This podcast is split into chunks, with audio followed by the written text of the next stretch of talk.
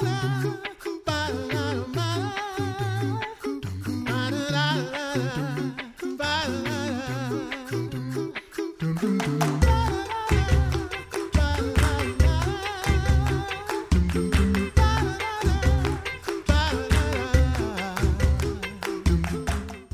listening to the Coffee Hour. I'm Sarah Gulseth. I'm Andy Bates. It's very strange when we do that backwards. I always want to say your name first because that is how it goes in my head.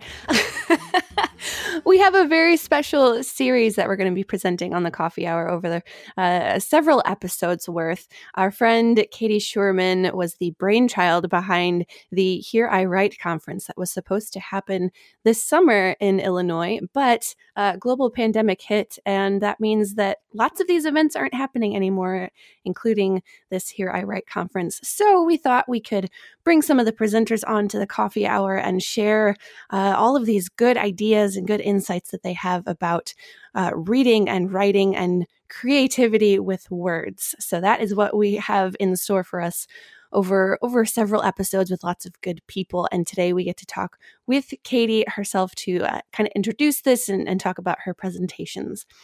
Thanks to our underwriter, Concordia University, Wisconsin, for your support of the coffee hour. You can find out more about them at cuw.edu. Live uncommon.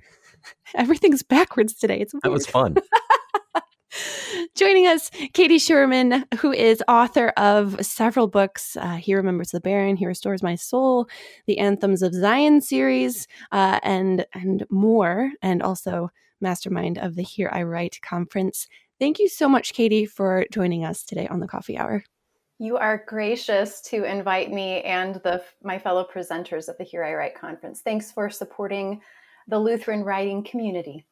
Absolutely. So tell us, um, tell us about the vocation of writer. What does what does being a writer actually mean?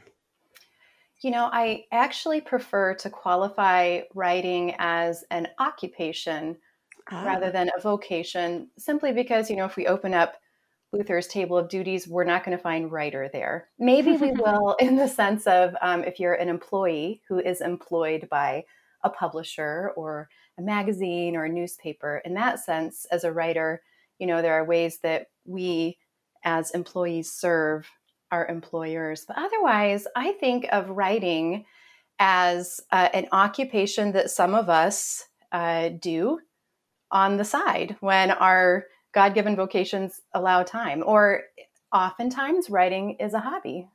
Many times mm-hmm. we don't even get paid for it. um, and so, writing is definitely, though, something we can do to serve our neighbors, to serve those in our vocations whom we love and who we care for. So, as a mother, um, a mother could serve her children by teaching them how to write by uh, sending them to school to learn how to write, by writing them letters when they go off to college, by writing poems for them or hymns for them or, or songs for them as they age, and so on and so forth. We can apply it to the different vocations that God has given many of us uh, in our daily lives. Who do you consider writers? Who, what makes a writer? Who are the writers? I think of writers as anyone who devotes time and energy to putting words down on a page. You're going to have, of course, uh, different types of writers. You're going to have poets. You're going to have people who like to research information and write papers or articles uh, that that teach, that share, that communicate that information. Uh, you're going to have fiction writers, people who like to imagine new worlds or new characters, new places, and write stories that entertain or fables that teach. You're going to have academic writers who are, again, writing more for a teaching purpose of sharing knowledge with the world. And some of my favorite writers are those who write letters and hold them and put them in an envelope, address the envelope, put a stamp on it, and send them to me. you know, that's a, a, a an art that um, I think I'm afraid has been um, neglected for a while. Our son, uh, during his kindergarten year, spent much time learning how to write letters and how to address them, how to send them. Um, and we realized that was something we had neglected prior to his his experience in kindergarten. Like he hadn't seen us write letters. It's a beautiful thing. It's beautiful art. We need to do that more. What mm-hmm. makes Lutheran writers unique? Well, I think that writers who have grown up uh, learning to confess the faith as it is expounded in Scripture. Um, I think a Lutheran writer has benefited from solid catechesis for many years in Sunday school, uh, primarily at home, but then also, you know, through catechetical classes, maybe from pastors. Uh, so I think Lutherans are well equipped to write, whether in any media, um, whether that is a paper uh, that teaches. I think a Lutheran is well equipped to reason soundly in the light of Scripture um, therefore have truly good things to teach. I think that uh, a Lutheran writer who is writing fiction and creating a new world is going to have their neighbor in mind when they're writing that pretend story.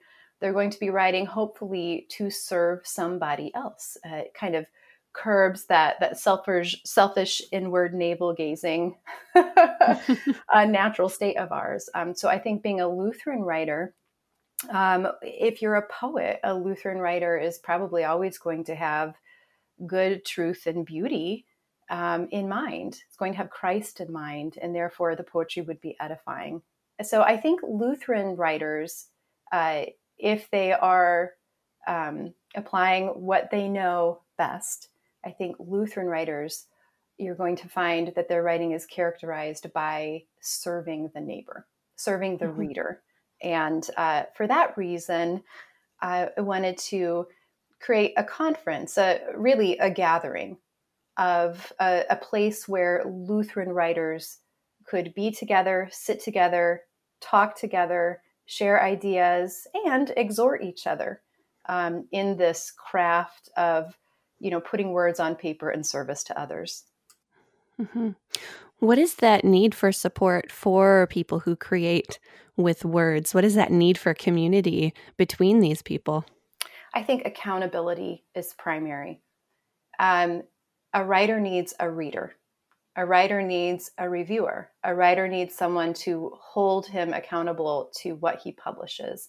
And when I say publish, that can be literally writing a letter and sending it in the mail, putting that poem in the birthday card, or, you know, signing a contract with a publishing company and having a, you know, a third party publish your work. A writer needs accountability. Um, accountability, I obviously, when it comes to truth, but also accountability when it comes to craft, when it comes to style, when it comes to voice, when it comes to narration, when it comes to grammar and syntax. and so I think primarily gathering together as a community um, is we can hold each other accountable to a high standard of writing. That's one of the ways we learn, right? Is uh, reading new things, listening to new people, encountering new ideas, or having age old truths applied to our own ideas. Um, also, encouragement then. Um, usually, when we're held accountable to what we write, we need somebody then to encourage us to try again, um, encourage us to keep practicing. Uh, but then also, I think just uh, being Lutheran Christians, the fellowship, the community we can offer to each other, the support to continue writing the truth is very important. There's great temptation in the world to write selfish things to mm-hmm. write um, illicit things, to write things that aren't appropriate, things that don't serve our neighbor, that don't serve the church. And so to um, write uh, in a way that is Christian sometimes is a lonely job out there when trying to get published. And I think as Lutherans, we can support each other. I suppose many people would want to gather with the hope of figuring out how to get published. Uh, mm-hmm. That there's great urgency among all writers uh, to have somebody publish their work. I think it's validation, but I also think it's a bit uh, societal. We put pressure as if if somebody doesn't actually get their work published by a third party, as if for some reason it's not of value. Uh, one of the reasons I wanted to gather all of us together is to mildly exhort, but also to encourage that that is actually not the proof of goodness. the proof of goodness is in answering the question how has what you have written how does it serve your neighbor and to kind of maybe refocus reshift our eyes from maybe the idol of being published and instead turning it back toward um, vocationally using writing to serve the people god has given us in our lives we're going to talk more about the conference in just a little bit. Um, b- before that, just real quickly, with just like a minute, um, mm-hmm. w- what was the aim of the conference, and and who you invited? Who are the presenters at the that you were inviting to the conference? The aim of the conference was to gather, to exhort, to encourage, to support, and who uh, any writer who wants to come and be a part of that community. And uh, our presenters were some of my favorite Lutheran writers who obviously have a spirit of generosity because none of them were going to be paid. This was a free conference. uh, the presenters, uh, Roy Askins, Reverend Roy Askins, who, of course, is the managing editor of the Lutheran Witness. Uh, fiction author Sarah Bauman down in Texas is going to come. Sharla Fritz, who has written many devotional studies for CPH. Catherine Kramer, assistant headmaster of Immanuel Lutheran School in Alexandria, Virginia, was going to come talk about helping us teach children how to write. Cheryl Magness, who, mm-hmm. of course, is editor of Reporter. Uh, Kirk Meyer, who is owner of Gloria Publishing, all those delightful children's hymn books that have been published. Mm-hmm.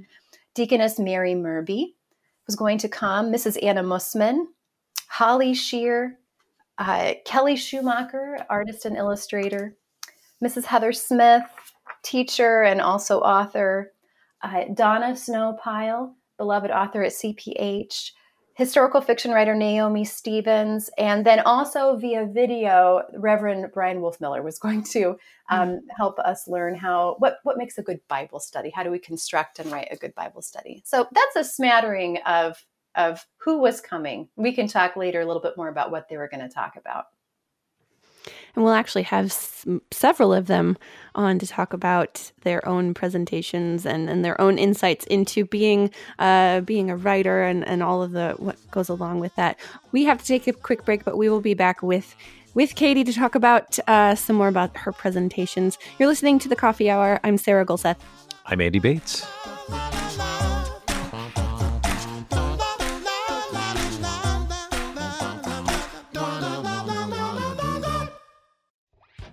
Hi, this is Pastor Timothy Appel of Grace Lutheran Church in Smithville, Texas, and host of Sharper Iron from KFUO.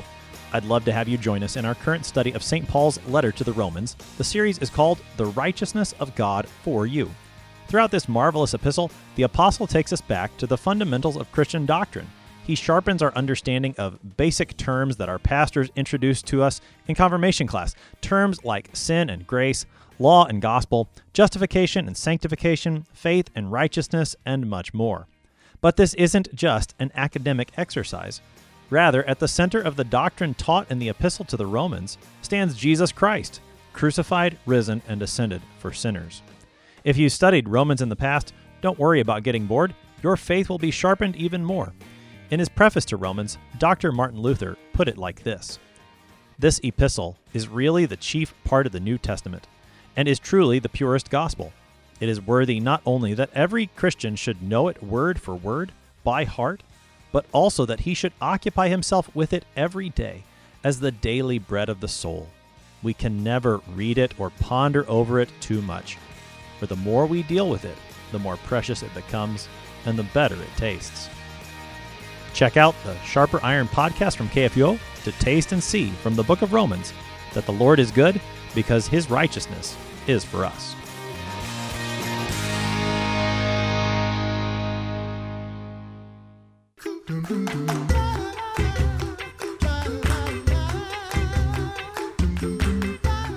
You're listening to the Coffee Hour. I'm Sarah Gulseth. I'm Andy Bates. And we are talking with Katie Schuermann today about her her topics uh, at the Here I Write conference that was supposed to happen this summer in Illinois, but unfortunately because of the pandemic had to be canceled, which means we actually get to talk with a bunch of the presenters here on the Coffee Hour. And today we have Katie Schuermann with us. Uh, we went through some of the background of the Here I Write conference and, and why something like this uh, was going to be a really great opportunity for Lutheran writers Um, and and the list of writers that that you talked about, Katie, was very comprehensive. So I think a lot of people, most people, maybe fall under under this category of writers. So I'm really excited to hear uh, what else you have to tell us today. So you had two presentations at the Here I Write conference, and let's talk first about um, what somebody should write. So tell us about um, how to decide. Or, or first, let's talk about different mediums. What are the different mediums that someone could write? Sure. Uh, so again, um, there are different uh, venues of publishing. We have magazines, we have newspapers, we have blogs, we have books, we have encyclopedias.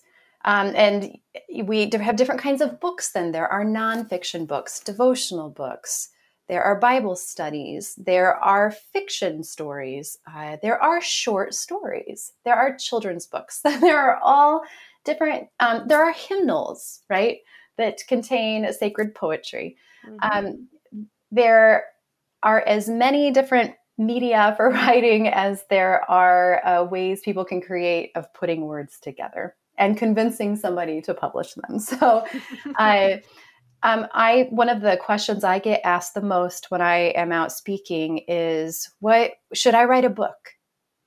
And usually, I, if there is opportunity, I sit them down and I ask them many questions uh, that helps me determine uh, how best to encourage them, whether to write a book or not. And one of the first things I ask is, you know, well, what do you want to write about?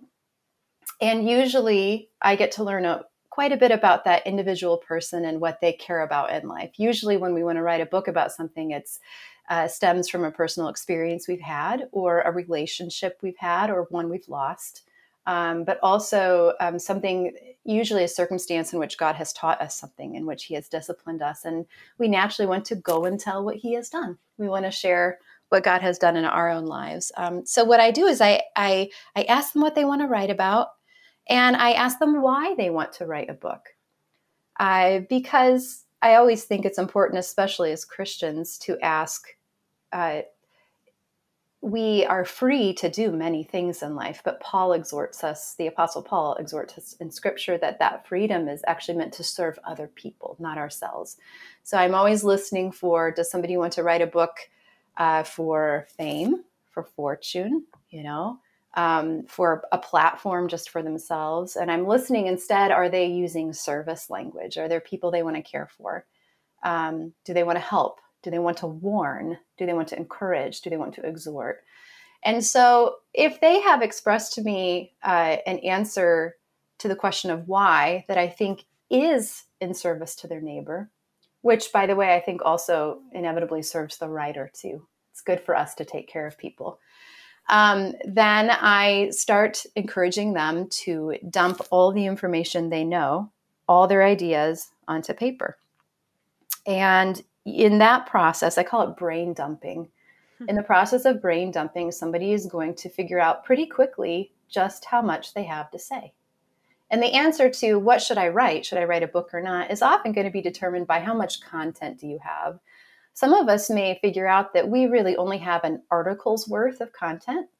And so maybe it would actually be more appropriate for that person to try to write an article that could be published in a magazine about their topic. Or in some cases, you know, there are several chapters worth of content that could be filled. And that's where I would encourage somebody to write a book. So often the question somebody has to ask first is, is what do I want to write? What, what do I have to say? What can I offer to my neighbor? And depending on what those people tell me, I can kind of help shift them toward the media that, the best serves them. Hmm. So thinking about my skill set and my interests, I think uh, I would best be suited to write a really very thrilling, riveting instruction manual. hey, and you know what? That is no laughing matter, Mr. Bates, because we need those. clear instruction true. manuals written in bullet form because that's how I write yes. in bullet form.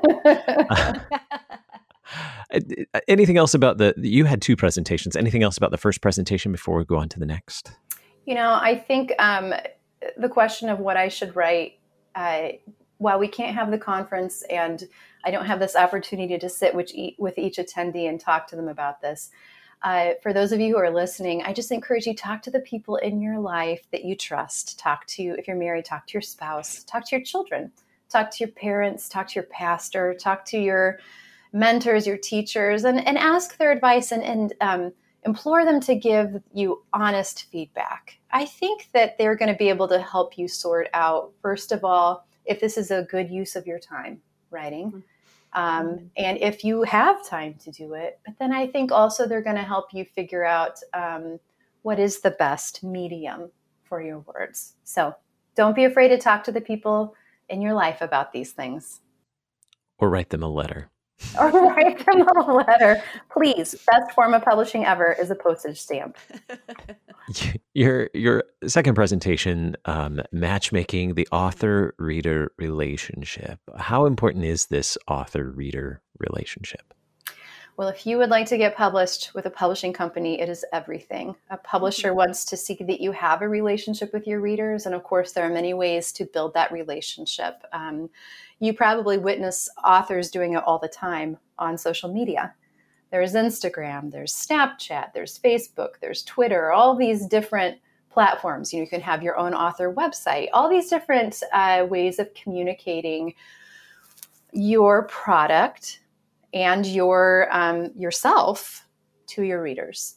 Um, and definitely, uh, you know, the more interaction you have with your readers, the better, um, easier it is for you to market your book.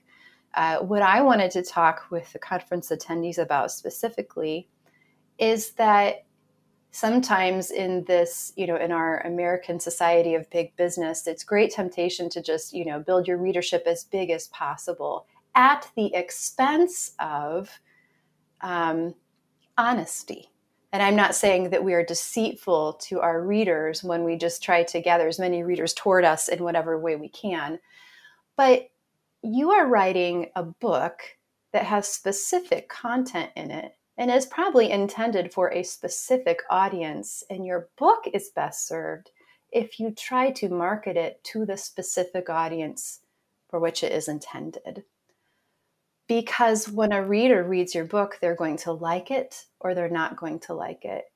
And then they're going to review it publicly online.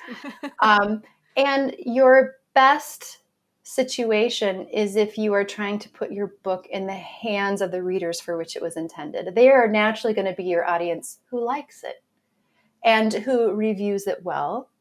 But then on top of that, and this is the best marketing ever, they're going to tell other people like themselves that they like it and encourage other people to read it.